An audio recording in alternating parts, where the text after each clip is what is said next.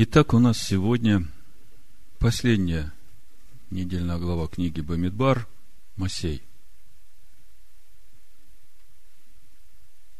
Масей переводится как станы. В начале недельной главы перечисляются все стоянки, весь путь, который прошел народ, вышедший из Египта, от Египта до обетованной земли. И, конечно, наша задача не просто прочитать это как исторический материал, а постараться понять, чему учит нас эта недельная глава. И я вот смотрю на темы проповедей, то, о чем мы говорили в предыдущие разборы, путь из Мисраима в обетованную землю для учеников Иешуа, это 5771 год – 5768 год Масей. Два взгляда на один путь или тайная премудрость Бога к славе нашей.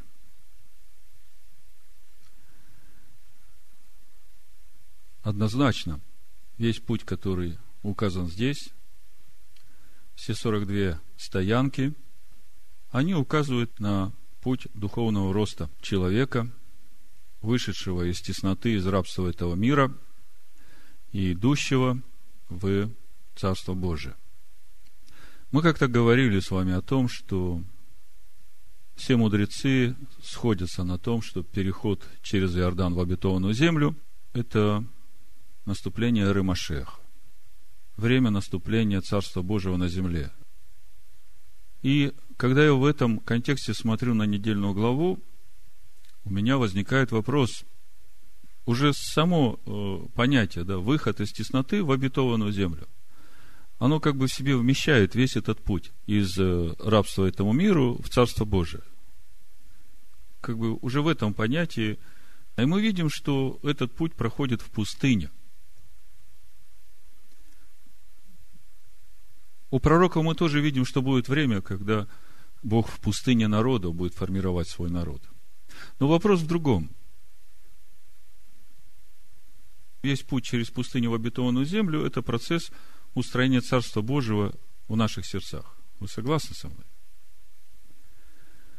И вместе с тем, когда мы смотрим на те задачи, которые стоят перед сынами Израиля, то, что Бог говорит своему народу, что им делать, когда они войдут в эту хананскую землю, здесь мы видим э, конкретную установку очищать эту землю очищать эту землю от идолопоклонства, от чуждых богов, изгонять все народы, которые участвуют в этом идолопоклонстве. А если говорить о внутреннем, то здесь опять же я вижу тот же самый процесс очищения нашей души от всего чуждого Богу, скажем так. И получается как бы повтор – и у меня поэтому возникал вопрос, а что это все значит? Когда мы говорили о недельной главе Пинха, вспомните, мы э, в этом году пришли к интересному откровению, что оказывается, в результате вот этого пути через пустыню, эти 42 стоянки, одни получили в удел Господа, а другие в удел получили землю. И когда имеешь это откровение, тогда становится понятным, что происходит. Те, которые получили в удел Господа, они уже стали священниками.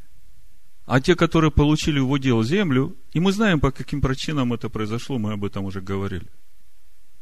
Им еще предстоит получить в удел Господа. И по идее, вот через это понимание становится понятным, что стоит за этими повелениями для сынов Израиля. Вот давайте я прочитаю числа 33 глава, с 50 стиха. Послушайте. «И сказал Господь Моисею на равнинах Моавицких у Иордана против Иерихона, говоря, объяви сынам Израилевым и скажи им, когда перейдете через Иордан, в землю ханаанскую, то прогоните от себя всех жителей земли и истребите все изображения их, и всех литых идолов их истребите, и все высоты их разорите. Возьмите во владение землю и поселитесь на ней, ибо я даю вам землю сию во владение. Обратите внимание, э, интересный момент. Я бы сказал, важный закон. Бог уже дает эту землю народу. Я даю ее вам.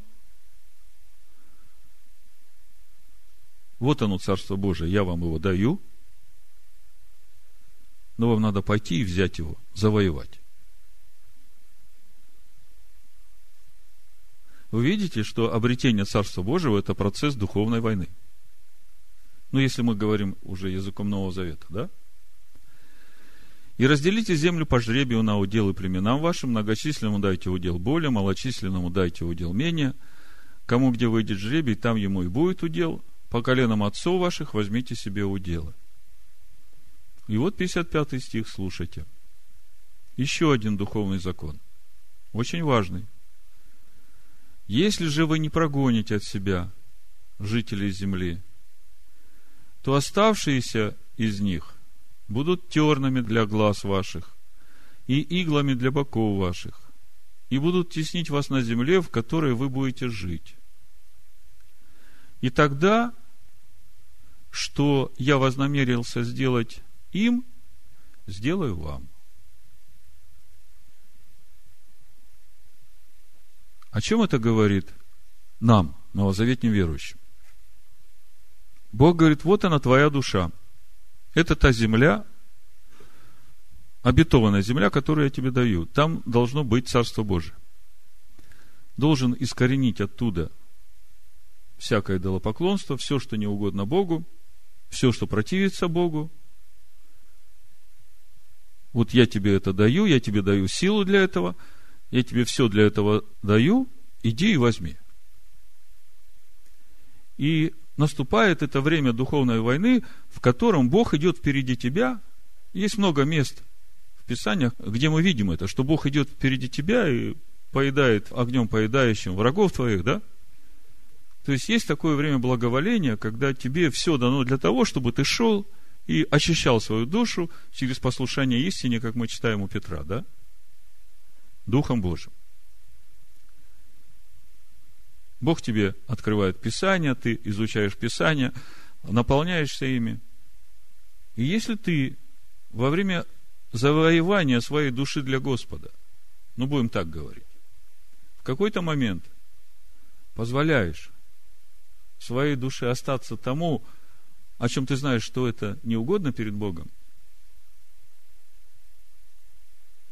то придет время, что вот это, то, что ты оставил, станет колючками, терными для тебя. Будет ранить тебя, будет делать слепым тебя, и через это, в конце концов, в твою жизнь придет то, что Бог хотел сделать для врагов твоих, Он это сделает теперь для тебя. Почему? Потому что эти враги остались в тебе. То есть шуток мало. Мы видим, во-первых, завоевание обетованной земли для Господа. Это процесс духовной войны. Это не то, что Бог говорит, вот оно, Царство Божие, все, через Сына я ввожу тебя, ешь, пей, веселись, да? Мы видим, что Бог вводит через Сына, Он возрождает в нас это семя. Вот давайте прочитаем 1 Петра, 1 глава, 23 стих сначала, а потом 22 как возрожденные не от тленного семени, но от нетленного, от Слова Божия, живого, пребывающего вовек. Скажите, где это семя возродилось у нас? Это нетленное семя, живое слово, возрожденное у нас. Где это у нас возродилось? В сердцах наших. Ну, что такое сердце? Это как бы квинтэссенция души, будем так говорить. И теперь вот это слово, возрожденное, живое, Сын Бога, он же сразу большим не становится, а он будет расти по мере того, как мы будем познавать его и очищать свою душу от всего, что не его. Так вот, в 22 стихе об этом и напишется. Послушанием истине, Слову Божьему. Оно, смотрите как, оно и в нас возродилось, мы его слышим, да, мы голос этот слышим. И мы читаем это слово вот в Писаниях, как мы имеем. И теперь через послушание вот этому слову. Это же надо как-то обуздывать свое желание своей души, да? И вот когда мы послушаемся истине, тогда духом очищаются души наши от всего, что не его. То есть происходит вот этот процесс обновления нашей души или, скажем, установления Царства Божьего в нашей душе. Помните, Иешуа говорит, возьмите иго мое на себя и научитесь от меня. Я круток и смирен сердцем. И что? И найдете покой душам вашим. Вот этот вот покой, который наши души найдут, это и будет установление Царства Божьего, овладение вот этой землей. Ну, в общем-то, вы это все знаете, и э, я могу об этом вам и не говорить. То, о чем мы сегодня будем говорить, это судьба еврейского народа. Как я уже говорил, по выходе из пустыни, вот из этой пустыни, по которой 40 лет ходил еврейский народ – Одни получили в удел Господа, священники, а другие получили в удел землю. И сейчас вот предстоит им входить в обетованную землю. И, как я уже говорил, переход через реку Иордан, все мудрецы однозначно утверждают, что это как раз время наступления эры Машех. И вот сегодня здесь, в нашей недельной главе, мы постараемся найти этот ответ о судьбе еврейского народа, о том пути, который им предстоит пройти, чтобы в конце этого пути обрести в удел Господа. Если говорить языком Нового Завета, то речь пойдет о тайне ожесточения. Мы знаем, что со времени прихода Иешуа начали действовать две тайны. И эти две тайны действуют в течение всего процесса формирования Божьего народа. Одна тайна, апостол Павел ее называет тайной беззакония. Вы знаете, где это написано. Это второе послание фессалоникийцам, вторая глава в седьмом стихе написано, ибо тайна беззакония уже в действии. Слышите, да? То есть в то время, когда апостол Павел уже проповедовал язычникам духовное иудеев, ведь э, главная цель апостола Павла была ввести уверовавших из язычников духовное иудеев. Научить этому живому пути веры Авраама. И вот он своим ученикам, тем, которым он проповедует, он говорит, я уже вам не один раз говорил, что тайна беззакония уже в действии. И э, здесь можно увидеть суть этой тайны в том, что народы будут обмануты, как здесь же в Фессалоникийцах во второй главе написано, со всяким неправедным обольщением. Что такое неправедное обольщение?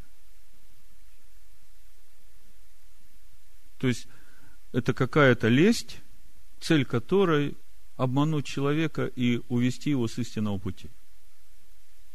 Суть тайны беззакония, да? Погибающих за то, это 10 стих, что они не приняли любви истины для своего спасения. То есть, тайна беззакония, беззаконие, это значит отказ от законов Бога, отказ от Торы – И это все придет через обольщение, через э, действие вот этой тайны, которая будет стараться каждого человека увести от закона Бога. Понимаете, о чем речь, да? И дальше здесь написано, что люди, которые начнут принимать это обольщение, то есть им этого будет хотеться, дальше написано за то, что они не приняли любви истины, для своего спасения. За сие пошлет им Бог действие заблуждения. То есть в жизни каждого человека есть этот момент истины, когда он читает закон Бога. Ему говорят, знаешь, это ветхий, Иисус отменил. А человек читает и думает, как же Бог может поменять свое слово, если он есть свет, в нем нет ни тени перемен. И он начинает задумываться, имеет ли силу то, что Бог говорил раньше. Действительно ли это отличается от того, что Бог говорит через своего Сына в Новом Завете? И человек, который ищет, который искренен перед Богом, он начинает видеть, оказывается, содержание этого завета не поменялось. Условия заключения поменялись, потому что вместо крови тельцов и козлов была пролита кровь Сына. И это для того, чтобы человек мог получить силу оправдать закон Бога. Как в 8 э, главе Римлянам мы читаем, закон ослабленный плотью. То есть закон сам по себе не ослаб. Плоть в человеке настолько стала преобладать, что она лишила человека способности с чистым сердцем жить перед Богом пухоть плоти, пухоть очей, гордость житейская, все это ослабило закон в самом человеке. Но сам закон-то не ослаб. Человек стал слаб. И для того, чтобы человека опять сделать сильным, нужно было разрушить вот эту власть греховной плоти в человеке. Что и сделал Сын Бога. И всякий верующий в Него, и принимающий Его, он обретает эту силу. Но, опять же, это же надо быть искренним перед Словом. То есть, человек попадает вот в этот момент истины –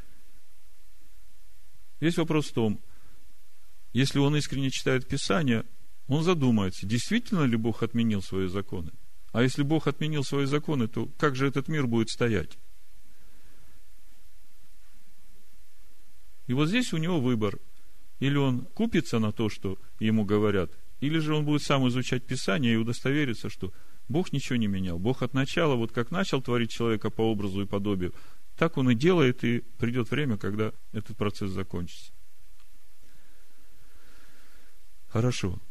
Значит, э, написано, что Бог пошлет тем, которые попадут в это обольщение, действие заблуждения.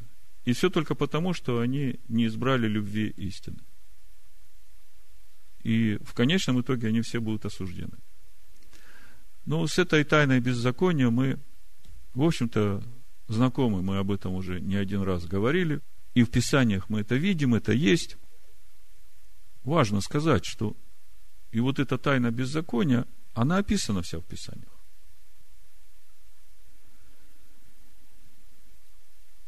И есть еще другая тайна, о которой мы читаем в послании римлянам, 11 главе. Вы тоже знаете это место. 25 стих. Апостол Павел говорит – Ибо не хочу оставить вас, братья, в неведении о тайне сей. То есть есть еще одна тайна. Ну, что значит тайна? Тайна для тех, которые не живут Словом. Для тех, которые искренне перед Словом и погружаются в Слово, это не тайна. Вот смотрите, э, Экклезиаст, 8 э, глава, я как-то вам уже комментировал это место. Смотрите, Пятый стих, восьмая глава Экклезиаста. Соблюдающий заповедь не испытает никакого зла. Сердце мудрого знает время и устав. То есть человек, который соблюдает заповедь, у него уже сердце мудрое. И он знает и время, и устав. Какое время? Всего, что будет, как будет. И устав знает, в котором написано, как что будет.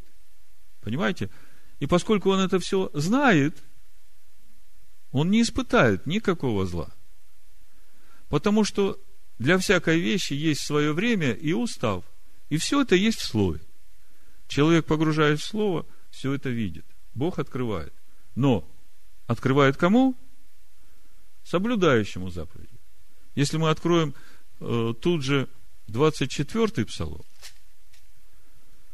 смотрите, с 8 стиха. «Благ и праведен Господь, посему наставляет грешников на путь.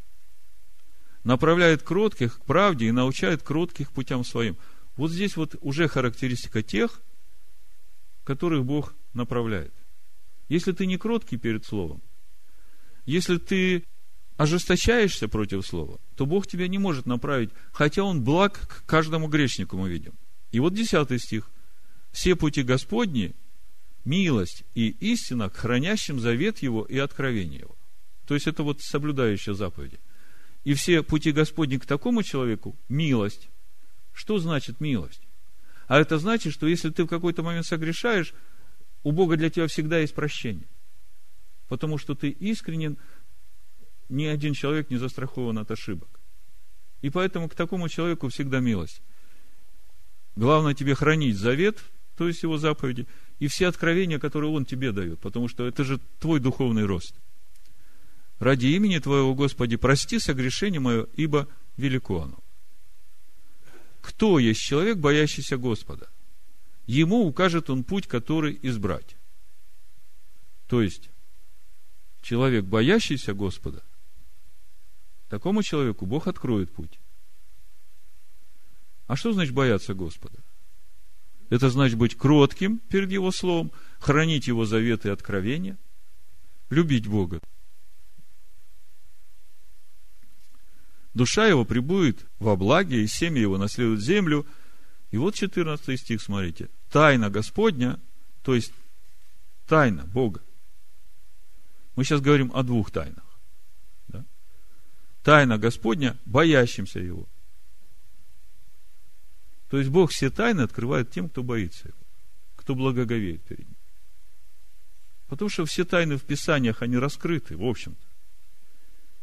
Единственное, что надо, чтобы ум открылся к разумению Писания. Можно читать и не видеть, правда? Можно смотреть вокруг и ничего не видеть. А мудрый человек, он и читает, и смотрит, он слышит и видит. Так вот, Экклезиаст 8 глава, в 6 стихе написано, потому что для всякой вещи есть свое время и устал. А человеку великое зло от того, что он не знает, что будет и как это будет, и кто скажет ему – Видите, тут есть соблюдающий заповедь и есть просто человек. Так вот, мы говорим о том, что есть вторая тайна. Ибо не хочу оставить вас, братья, в неведении о тайне сей. Это он говорит римлянам. Чтобы вы не мечтали о себе. Что значит мечтать о себе? Вот с рождением Римской Церкви – это как раз и есть то, что язычники стали мечтать о себе. Мы теперь новый Израиль, Бог свой Израиль, еврейский народ отверг, это проклятый народ. А Павел говорит, вот э, не дай Бог вам так подумать. Не дай Бог вам, как привитым ветвям, превознестись над природными ветвями. Потому что если Бог природные ветви не пощадил, пощадит ли вас? Посмотрите, на какую маслину вы привились.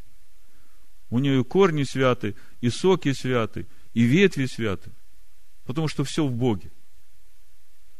И вы должны за счастье, за большое благословение почитать вот то, что Бог все сделал для того, чтобы и вы могли привиться на эту природную маслину, став общником корня и сока в этой маслине. Так вот, Павел говорит, не хочу оставить вас, братьям, в о тайне сей, чтобы вы не мечтали о себе. Что суть тайны? Ожесточение произошло в Израиле отчасти, вот смотрите, здесь написано до времени, да, это прописью написано, в оригинале текста этого нет.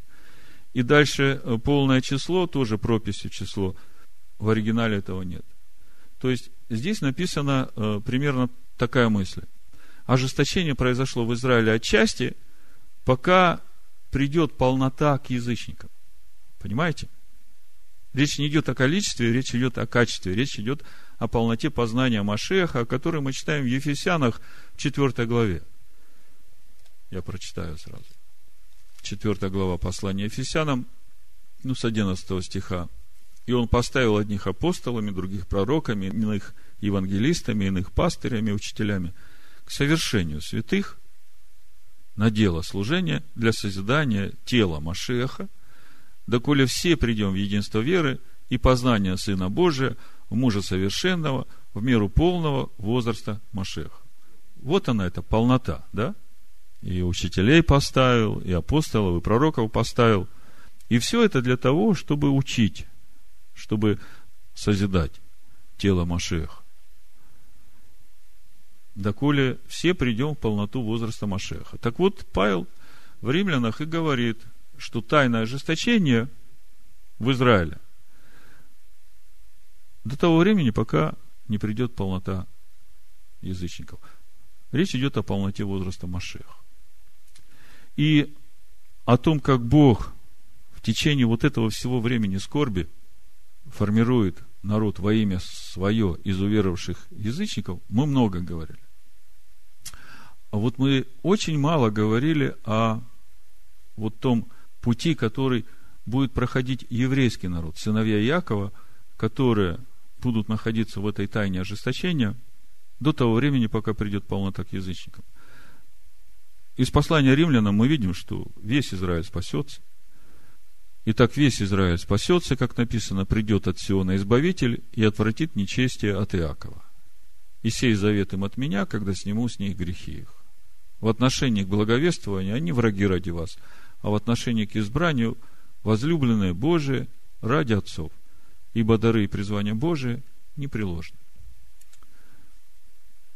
Казалось бы, что даже вот этих стихов послания римлянам достаточно было бы для уверовавших язычников, чтобы не превозноситься над природными ветвями, чтобы не объявлять еврейский народ проклятым народом,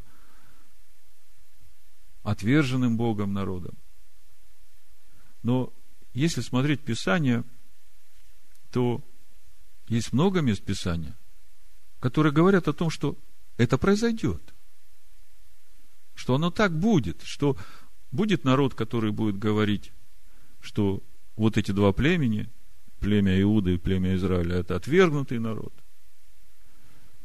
Вот смотрите, Еремия, 33 глава, 23 стих и дальше. Бог говорит, как неисчислимо небесное воинство и неизмерим песок морской, так размножу племя Давида, раба моего, и левитов, служащих мне. И было слово Господне к Иеремии. Не видишь ли, что народ этот говорит, те два племени, которые избрал Господь, он отверг. Видите, в Писаниях это есть что будет народ, который будет говорить, что вот эти два племени, которые Господь избрал, Он их отверг. И через это они презирают народ мой, как бы он уже не был народом в глазах их. А Бог говорит, если завета моего дней и ночи, уставов неба и земли, я не утвердил, то и племя Якова и Давида, раба моего, отвергну чтобы не брать более владык из его племени, для племени Авраама, Ицхака и Иакова. Ибо возвращу пленных и помилую их. Видите, в Писаниях есть это. Народы почему-то это не видят. Захария, 8 глава, с 13 стиха. И будет как вы дом Иудин и дом Израилев, это вот те два племени, да, которые народ тот говорит, что Бог отверг. И будет, как вы, дом Иудин и дом Израилев, были проклятием у народов, так я спасу вас, и вы будете благословением. Не бойтесь, да укрепятся руки ваши. Если начать больше смотреть Писание в отношении того, что Бог говорит об Иакове – и что Бог говорит о народах.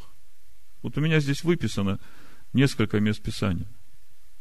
То ясно видно, что Бог никогда не отвергал Иакова. Ясно видно, что придет время, когда с Иаковом исполнится все, что Бог сказал, все хорошее, что Бог сказал.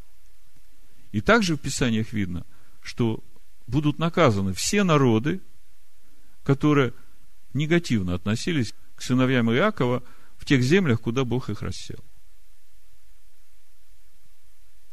Более того, вот в Исаии 30 главе 27-29 стих, смотрите. Даже говорится о том, что у народов будет в челюстях узда заблуждения. Слышите, да? Исайя 30 глава, 27-29 стих, я сейчас прочитаю. То есть, мы говорим об этой тайне беззакония, она вот тут как раз и раскрывается. Исайя 30 глава, 27 стих и дальше. Смотрите. Вот имя Господа идет издали. Горит гнев его, и пламя его сильно.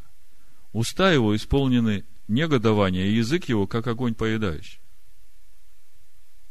Слово Божие идет. И дыхание его, как разлившийся поток, который поднимается даже до шеи, чтобы развеять народы до истощания, и будет в челюстях народов узда, направляющая к заблуждению.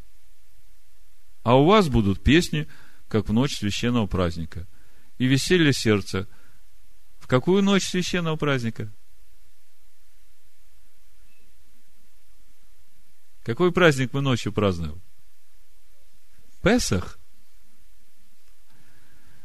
А у вас будут песни, как в ночь священного праздника, и веселье сердца, как у идущего со свирелью на гору Господню к твердыне Израиля. И в 40 главе Исаия мы видим, что 15 стих, 17 стих. Вот народы, как капли из ведра, и считаются, как пылинка на весах. На каких весах? На Божьих весах. Текел упарсин, да? Взвешен, найден очень легким.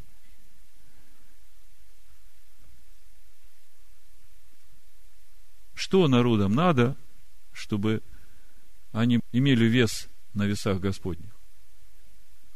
Вот тот закон, по которому живет один народ, который не числится среди всех народов, и законы их отличны от закона всех народов. Но в Писаниях это все есть. То, что Бог наказывает Иакова, мы это тоже в Писаниях видим. Он говорит, я тебя не наказанным не оставлю. Только народам-то не следует принимать, что вот это наказание Бога является отвержением сынов Израиля. Это отцовское наказание сыновей. Вот в Исаия 27 главе, раз мы в Исаия, посмотрите, что Бог говорит.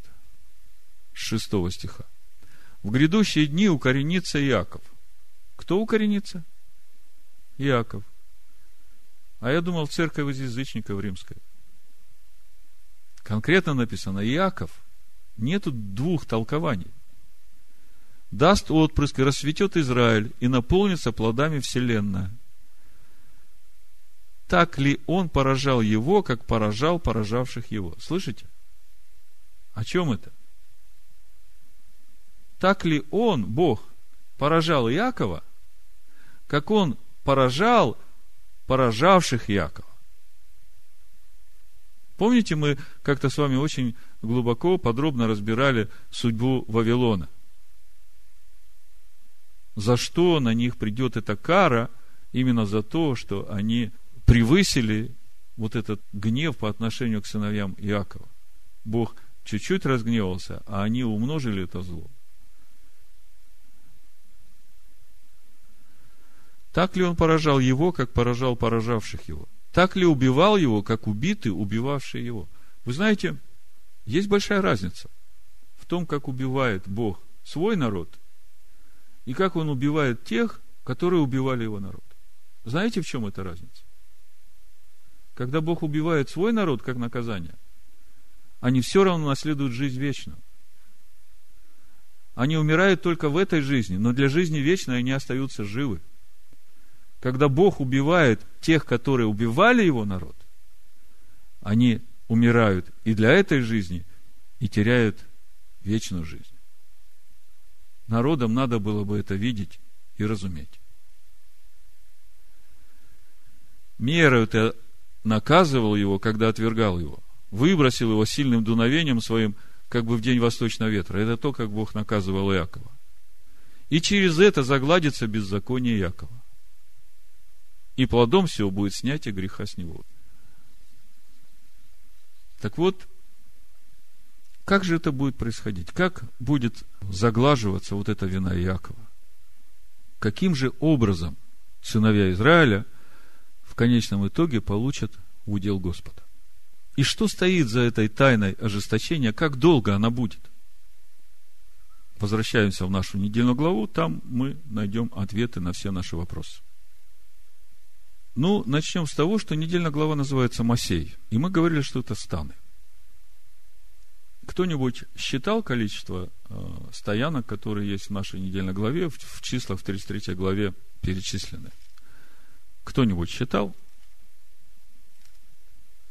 Так вот, э, если считать стоянки, с учетом Рамсеса, откуда вышел народ, до последней стоянки, которую мы читаем э, в 48-49 стихе, послушайте, и отправились от горы Аваримской и расположились станом на равнинах Моавицких, у Иордана против Иерихона, они расположились станом у Иордана от Беф и Шемофа до Авеситима на равнинах Моавицких. Вот если читать вот эту стоянку а начинать считать от Рамзеса, как в третьем стихе, из Рамзеса отправились они в первый месяц, то тогда получится 42 стоянки. Но, если смотреть контекст 33 главы и о самом значении слова «масей» на иврите, то вот лично мое такое ощущение, что речь идет не об остановках, а речь идет о переходах между одной остановкой и другой. Понимаете? И если вот так считать эти переходы, ну, я вам скажу, вот э, слово Масей, переходы по стронгу 45-50 э, переводится как отшествие, снятие стана. Если посмотреть на само содержание 33 главы, как это перечисляется, вот смотрите – ну, 10 стих, 33 глава. И отправились из Илима, и расположились станом у Черного моря. И отправились из Черного моря, и расположились станом в пустыне Син. И отправились из пустыни Син, и расположились станом в Довке. И отправились из Довки, и расположились станом в Алуше. Что вы слышите? Отправились, расположились. Отправились, расположились. Отправились, расположились. То есть, э, я думаю, что в этой недельной главе речь идет не об остановках, а вот этих переходах. Если считать тогда вот эти переходы, то их будет только 41 в этой недельной главе. И тогда вопрос, а где же 42-й переход? И что за этим всем стоит? Ну, к этому надо добавить, что все переходы, все переходы, вот все, которые мы здесь считаем, они происходили по повелению Господа. Вы это знаете. То есть не было так, что э, ни с того ни с сего вдруг э, Моисей решил и сказал, все, завтра трогаемся в путь. Никогда так не было. Все происходило по повелению Господа. И то время, которое стояли на одной стоянке или на другой, тоже определялось Господом. Вот в числах в 9 главе мы же читали с вами. Смотрите, с 15 стиха чтобы вам всю эту картину видеть. Помните, присутствие Бога было над Израилем, когда они вышли из Египта. Присутствие Бога было над Израилем, когда они пришли к горе Хариф. Присутствие Бога ушло из стана, когда они сделали золотого тельца. И потом присутствие Бога было над шатром Моисея, который стоял вне стана. Потом был праздник Йом-Кипур, пришло прощение. Моисей принес новые скрижали. Присутствие Бога еще в стан не вернулось. По расположению сердца народ начинает строить скинию по образу. И когда устанавливается эта скиния первого Ниссана, мы читали, присутствие Бога возвращается в стан, и с этого момента все 39 лет по пустыне это присутствие Бога сопровождает Израиль. Так вот, 15 стих 9 глава. В тот день, когда поставлена была скиния, облако покрыло скинию откровения. И с вечера над скинию, как бы огонь виден был до самого утра, так было и всегда. Облако покрывало ее днем и подобие огня ночью. И когда облако поднималось от скинии, Тогда сыны Израилева отправлялись в путь. И на месте, где останавливалось облако, там останавливались станом сыны Израилева. По повелению Господню отправлялись сыны Израиля в путь, и по повелению Господню останавливались. Да? Во все то время, когда облако стояло над Скинию, и они стояли. Если облако долгое время было над Скинию, то и сыны Израилевы следовали этому указанию и не отправлялись. Иногда же облако немного времени было над Скинию, они по указанию Господня останавливались и по указанию Господня отправлялись в путь. Иногда облако стояло только от вечера до утра, и поутру поднималось облако, тогда и они отправлялись. Или день и ночь стояло облако, и когда поднималось, и они тогда отправлялись. Или если два дня или месяц, или несколько дней стояло облако над скинью, то есть сыны Израилевы стояли и не отправлялись в путь. А когда оно поднималось, тогда отправлялись, по указанию Господню останавливались, по указанию Господню отправлялись в путь, следовали указанию Господню, по повелению Господню, данному через Моисея.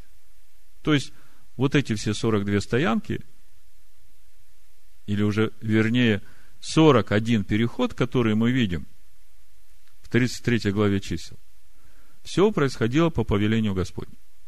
Ну, с этим нет вопросов. И мы уже говорили о том, что во время всех этих переходов Бог производил огромную духовную работу по созиданию сердец своего народа. Вот Второзаконие 8 главе надо бы прочитать всю восьмую главу, чтобы увидеть, что происходит. Но не буду вас перегружать, дома сами прочитаете. Просто напомню. Написано с первого стиха, второзаконие, восьмая глава. «Все заповеди, которые я заповеду вам сегодня, старайтесь исполнять, дабы вы жили и размножились, и пошли и завладели землею, которую с клятвой обещал Господь отцам вашим. И помни весь путь, которым вел тебя Господь Бог твой по пустыне вот уже сорок лет. Чтобы смирить тебя, чтобы испытать тебя и узнать, что в сердце твоем будешь ли хранить заповеди его или нет. Вот она, э, вот он суть, вот она суть всего этого пути через пустыню, и вы это хорошо знаете. Мы много раз говорили о том, что все, что происходило в пустыне, это не дьявол виноват. Бог все делает для того, чтобы ты увидел, что в твоем сердце. И конечное ожидание Бога, чтобы ты хранил завет, чтобы ты соблюдал его заповеди, чтобы ты слушал его голос. И мы знаем, что во время э, этого пути, когда Бог проговорил 10 заповедей, народ сказал, знаешь, Бог, ты с нами не говори. Вот с Моисеем говори. А мы будем слушать, что Моисей говорит, и будем делать то, что Моисей скажет. И вот именно здесь, как мы уже говорили, произошла вот эта разделительная здесь черта, которая определила вот тот результат, который будет в конце пустыни, на 42-й стоянке, да? Почему одни получат в удел Господа, а другие получают в удел землю.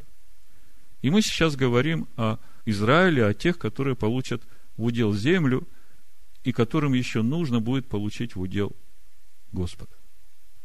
И вот Моисей здесь в 8 главе дает наставление, последнее наставление сынам Израиля и говорит, когда придешь в эту землю, построишь дома, будешь жить в них, то всегда помни, что именно Бог тебе дает силу вот это все приобретать. И ты не уклоняйся от того, что заповедал тебе Бог.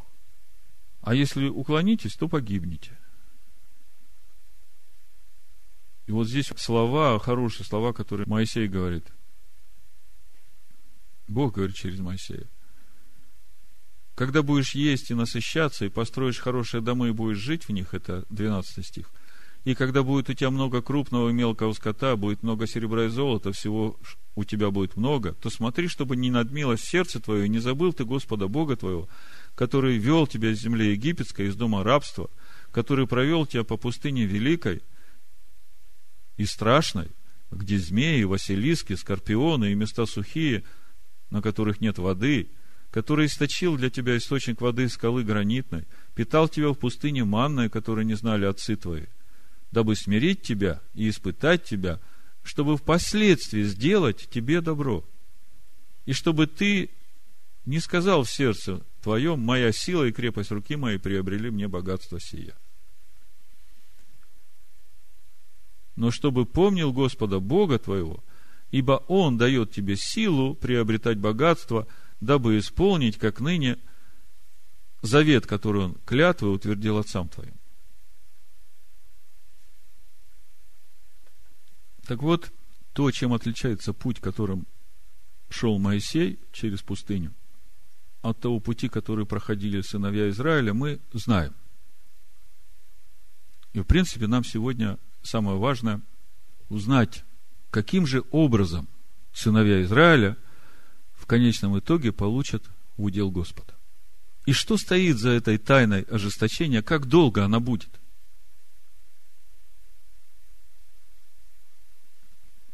Мы только что говорили о том, что если Масей – это переходы, то в книге чисел 31 главе перечислено только 41 переход. А где же 42 переход и что за всем этим стоит, мы сейчас посмотрим. Я еще раз прочитаю то место, где остановился народ в нашей сегодняшней недельной главе.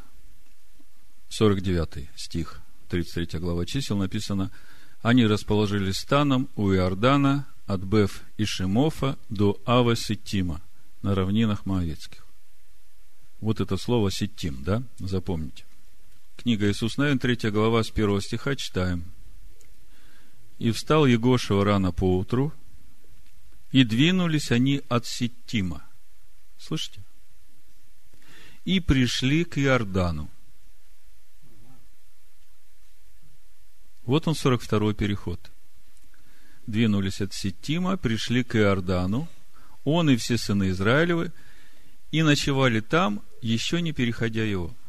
Я напомню, мы говорим сегодня об Израиле, о тайне ожесточения, когда она закончится, о всем его пути в то, чтобы обрести удел Господа. И наша задача сегодня увидеть это в Писаниях. Книга Иисуса Навина, третья глава. Читал с первого стиха. Второй стих. Обратите внимание, через три дня пошли надзиратели по стану и дали народу повеление, говоря, когда увидите ковчег завета Господа Бога вашего и священников и левитов, несущих его – ключевые слова, ковчег завета, несущие его, то и вы двиньтесь с места своего и идите за ним. Впрочем, четвертый стих, расстояние между вами и им должно быть до двух тысяч локтей мерою. не подходите к нему близко, чтобы знать вам путь, по которому идти, ибо вы не ходили сим путем ни вчера, ни третьего дня. Интересное место Писания, которое покрыто тайной. Что значит не подходите к нему близко, чтобы знать вам путь, по которому идти? Что значит, вы не ходили сим путем ни вчера, ни третьего дня? О чем здесь?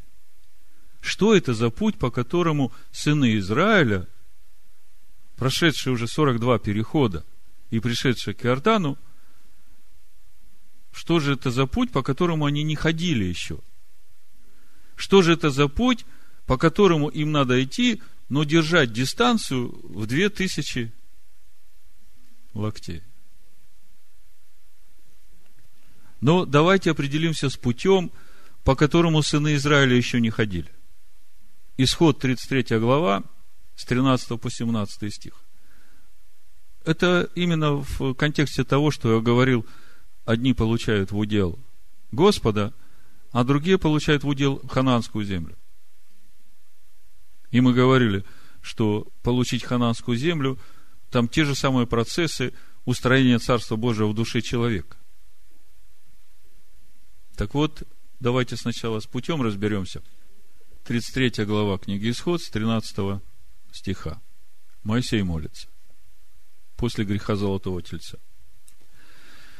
Итак, если я приобрел благоволение в очах твоих, то молю, открой мне путь твой, дабы я познал тебя.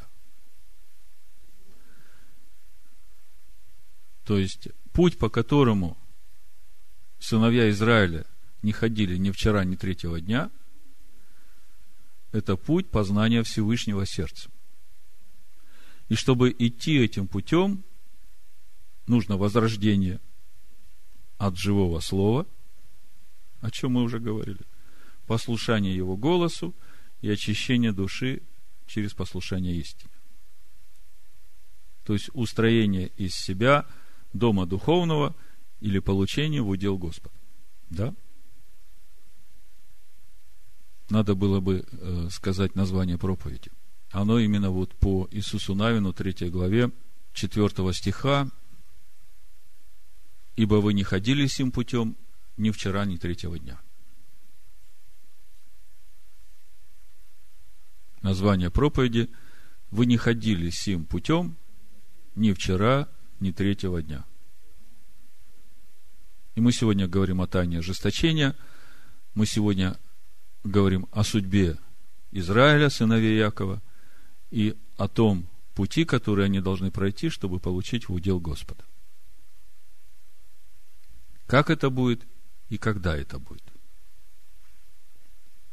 И так, что касается пути, нам становится понятно, по какому пути сыновья Израиля не ходили еще ни вчера, ни третьего дня. Это путь познания Всевышнего сердцем.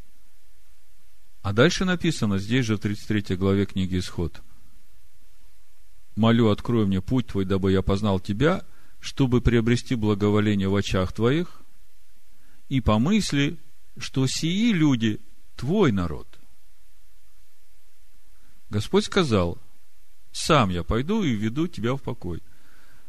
На иврите написано «панайф», лицо мое пойдет и ведет тебя в покой то, что Бог вел Моисея в покой, мы это даже можем увидеть из э, пророка Исаия, где мы видим, что Моисей был скинией Бога, в котором жил Дух Бога. Это 63 глава Исаия, 11 стих написано. Тогда народ его вспомнил древние дни Моисеевы. Где тот, который вывел их из моря с пастырем овец своих? Где тот, который вложил в сердце его – Святого Духа Своего. Видите, да? То есть с Моисеем все понятно. А Моисей говорит, Господи, эти же люди тоже твой народ. Господь ему говорит, я введу тебя в покой. А Моисей говорит, а они как же? 15 стих. Сказал ему Моисей, если не пойдешь ты с нами, то и не выводи нас отсюда. Ибо почему узнать, что я и народ твой обрели благоволение в очах твоих? Не потому ли, когда ты пойдешь с нами? Тогда я и народ твой будем славнее всякого народа на земле. И сказал Господь Моисею, слушайте, и то, о чем ты говорил, я сделаю. Потому что ты приобрел благоволение в очах моих, и я знаю тебя по имени. Бог верен своему слову. Он обещал еще Аврааму, клялся Ицхаку о том, что все его потомки войдут в обетованную землю, наследуют вечную жизнь, все, которые будут идти путем Авраама. И Бог говорит здесь Моисею, Моисей, тебя я введу в покой. Я тебе открою этот путь познания меня, и твоя душа наполнится шаломом познанием Сына, станешь храмом Бога Живого. И поскольку я вот настолько знаю тебя, и ты просишь, то и то, что ты просишь, я тоже сделаю. Но не сразу. Но сделаю. И вот здесь, в книге Иисуса Навина, мы читаем – Второй стих, третья глава Через три дня пошли надзиратели по стану и дали народу повеление, говоря, когда увидите ковчег завета Господа Бога вашего и священников и левитов, несущих его, то и вы двиньтесь с места своего и идите за ним. Впрочем, расстояние между вами и им должно быть до двух тысяч локтей меры. Не подходите к нему близко, чтобы знать вам путь, по которому идти, ибо вы не ходили с им путем ни вчера, ни третьего дня. Что мы видим из этого стиха? Мы видим какое-то расстояние, которое здесь написано как две тысячи локтей. И именно это расстояние даст народу возможность увидеть тот путь, по которому им нужно идти. На этой неделе я получил одно письмо. Брат пишет, читая по календарю Ефесянам вторую главу, наткнулся на стих номер шесть. И воскресил с ним, и посадил на небесах в Машеях Иешуа. Как понять посадил на небесах? Мы же вроде на новой земле будем жить, чему и много подтверждений есть, как у пророков – так и в книге Откровения. Как это можно понять? Воскресил, посадил на небесах. Хороший вопрос, правда? Что за этим стоит? Это очень важно понять, потому что сегодня же на этом все спасение церкви строится. Мы уже спасены, мы уже на небесах. Давайте же разберемся, на каких небесах о чем речь идет? И что за всем этим стоит? Мы в контексте вот этих двух тысяч локтей, через которые можно увидеть этот путь, по которому надо идти. Иешуа, когда пришел, вошел в служение, вышел из пустыни, он начал проповедовать Царство Божие, помните? Он говорит, приблизилось Царство Божие. В Луке 17 главе, когда у него спрашивают фарисеи, ну, когда же начнется это Царство Божие – Ишуа говорит, 20 стих, 17 глава Евангелия от Луки, не придет Царство Божие приметным образом. И не скажут, вот она здесь или вот там. И вот, ибо вот Царство Божие внутрь вас есть. Значит, если вернуться к Ефесянам, где написано Бог богатой милостью своей – по своей великой любви, который возлюбил нас, и нас мертвых по преступлениям оживотворил с Машиахом, благодать его спасены, и воскресил с ним, и посадил на небесах в Машехе Иешуа, речь идет о Царстве Божьем, да? Но мы-то живем еще в этом мире. И мы уже на небесах. Так о чем здесь речь идет? Если Царство Божие не придет приметным образом – оно изнутри нас начинается именно с оживотворения вот этого живого Слова Божьего в нас. И вот в тот момент, когда оживотворилось это Слово Божие, мы как бы вошли в царство возлюбленного Сына, в небесное царство, вы понимаете? А что дальше? Что должно начаться дальше? Мы 1 Петра разбирали, говорили, что когда это слово животворилось, дальше начинается огромный процесс познания слова и очищения нашей души. И мы говорили, что если мы это не сделаем, тогда вот то, что мы должны были выбросить, мы не выбросили, оно же потом против нас станет, и Бог за это нас накажет. Да? Вы знаете, я по жизни видел, как это работает. Я видел людей, которые получили откровение о шаббате – но в определенный момент своей жизни, когда пришло испытание, насколько они верны вот этому откровению, они предпочли бизнес, предпочли работу, потому что вот э, там хорошо платят, но там надо работать в субботу. Ну, Бог милостив, Он э, поймет. В итоге, знаете, чем закончилось? Люди потеряли субботу, люди отпали от общины, и они сейчас неизвестно уже где. Вот так вот наказание приходит в жизнь. Когда Бог дает благоволение, надо брать это и утверждать себе, и стоять мертво на этом. Держи, что имеешь. Ишо говорит. Если ты не удержишь это и дашь место старому, то потом это будет колючками для глаз твоих, иглами для боков твоих. И в конечном итоге Бог все, что хотел сделать твоим врагам, Он сделает тебе, потому что твои враги, они в тебе живут. Видите, как это все серьезно.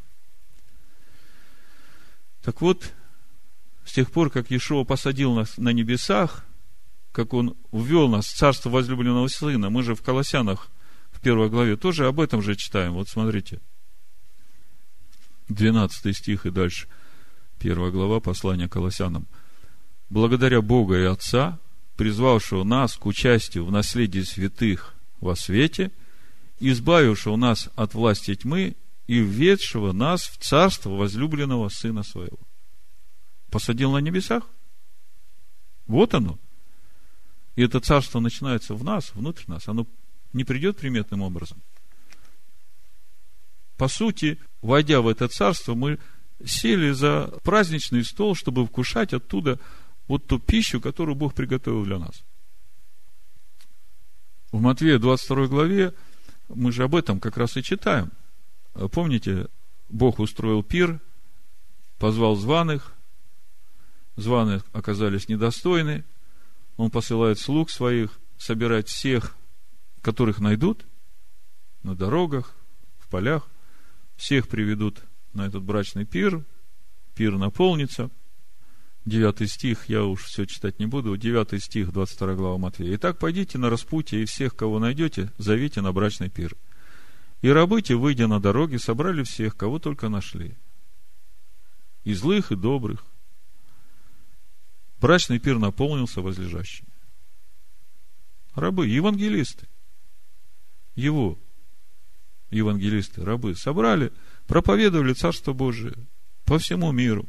Люди слышали эту проповедь. Все с радостью принимали эту добрую весть, что Бог в Сыне Своем прощает людям все грехи. Примиритесь с Богом. Научитесь жить по Слову Бога. Собрали, кого только нашли, и злых, и добрых. Видите, царство возлюбленного сына. Собрали всех, и злых, и добрых. И это же будет какое-то время в этом царстве. Брачный пир наполнен возлежащими. Царь, войдя посмотреть возлежащих, увидел там человека, одетого не в брачную одежду. И говорит ему друг, как ты вошел сюда не в брачной одежде? Он же молчал. Ну как вошел? Звали всех, и добрых, и злых. Все вошли, все с радостью вошли, все за стол сели. Оказывается, надо еще и брачной одежды было. О чем притча это нам говорит – о том, что если Бог нас посадил на небесах в царство возлюбленного Сына, то это не конец пути, а начало. Начало для того, чтобы до того момента, когда отец войдет на пир, обрести эти брачные одежды. То есть процесс обучения заложен, процесс духовной борьбы заложен, потому что царство, те небеса, на которых посадил нас Бог в имени Машеха Ишуа, это же категория вечности. Это наша причастность к вечности через Божье Слово. И когда мы познаем это Слово, и оно становится в нас, через это мы, вот эти тленные и временные, соединяемся с вечностью. Это парадокс. Это ни у одного физика в мозгах не уместится. Так вот, тайное ожесточение сыновей Израиля. Две тысячи локтей до расстояния. Что произойдет через две тысячи локтей? Смотрите. Откроем Матвея первую главу. Когда Бог сказал сыновьям Израиля держать дистанцию? После 42-го перехода, когда они становились перед Иорданом. Мудрецы говорят, Иордан – это переход в Эру Машех. Понимаете? 42 стоянки, следующий переход в Эру Машех. Евангелие от Матвея, первая глава. Смотрите. Мы ведь говорим о 42 стоянках. Читаю. 17 стих. Итак, всех родов от Авраама до Давида 14 родов. От Давида до переселения в Вавилон 14 родов. И от переселения в Вавилон до Машеха 14 родов. До кого? До Машеха. Всего сколько родов? 42. На 42-й стоянке Бог говорит. Смотрите, когда пойдет ковчег завета, смотрите на несущих. Дайте дистанцию 2000 лет, чтобы увидеть этот путь, по которому идти. Вот здесь вот тайна ожесточения Израиля до времени, пока придет полнота к язычникам. Вы видите? Машех пришел через 42 рода и открыл путь в царство возлюбленного сына. Те по благодати, которые получили это откровение от сыновей Израиля, чтобы нести это в народы, им сразу открылся этот путь. Это несущий ковчег. А остальные ожесточились. Ожесточились на две тысячи лет. Эти две тысячи локтей. До того времени, пока придет полнота к язычникам, чтобы увидеть этот путь, по которому идти.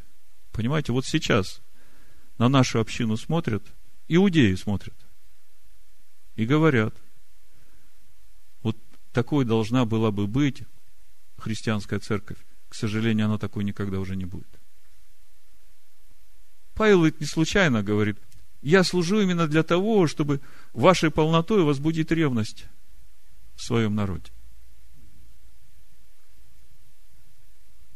Но 42 перехода в пустыне – они остаются основой этого пути. Неважно, в каком периоде ты находишься. Если ты сейчас вот находишься в этом отрезке пути от прихода Машеха, когда Бог начинает формировать народ во имя свое, до того момента, пока придет полнота, и сыновья Израиля увидят этот путь, по которому идти. Здесь те же самые 42 стоянки – только э, у пророка в книге Откровения они называются 42 месяца. Давайте откроем 12 главу Откровения, и вы это увидите. То есть, духовные законы, они неизменны. Если Бог сказал 42 стоянки, 42 перехода, значит, они так и будут 42 перехода. И конечный результат этих переходов – получить в удел Господа для каждого, идущего путем Авраама. Вот смотрите, э, что происходит на время действия тайны ожесточения с Израилем и с теми, из которых Бог создает народ во имя свое. Откровение, 12 глава, 6 стих мы читаем. А жена убежала в пустыню, пустыню, где приготовлено было для нее место от Бога, чтобы питали ее там 1260 дней. 1260 дней – это 42 месяца. В какую пустыню? Народов. Понимаете, да? 14 стих здесь же. «И даны были жене два крыла большого орла, чтобы она летела в пустыню в свое место от лица змея, и там питалась в продолжении времени, времен и полвремени». То есть мы видим, что 1260 дней – 42 месяца. И время, времена и полувремя – это один и тот же промежуток времени. Это 42 перехода. И в данном случае это время формирования народа во имя свое из уверовавших из язычников. Пока это время сыны Израиля укрыты. Действует тайное ожесточение. Они просто хранят Тору. Они живут законом Моисея. И пустил змей из пасти своей вслед жены воду, как реку, дабы увлечь ее рекою. Чтобы вы понимали, что пустил змей, это в 17 главе книги Откровений, 15 стих написано, и говорит мне, воды, которые ты видел, где сидит блудница, суть люди и народы, и племена, и языки. Это те народы, которые, в челюстях которых узда, ведущая к заблуждению, которые не восхотели любви истины. Но земля помогла жене, и разверзла земля уста свои, и поглотила реку, которую пустил дракон из пасти своей, и рассверепел дракон на жену. Смотрите, рассверепел на жену, но достать ее не может. И пошел, чтобы вступить в брань с прочими от семени ее, не от семени римской церкви,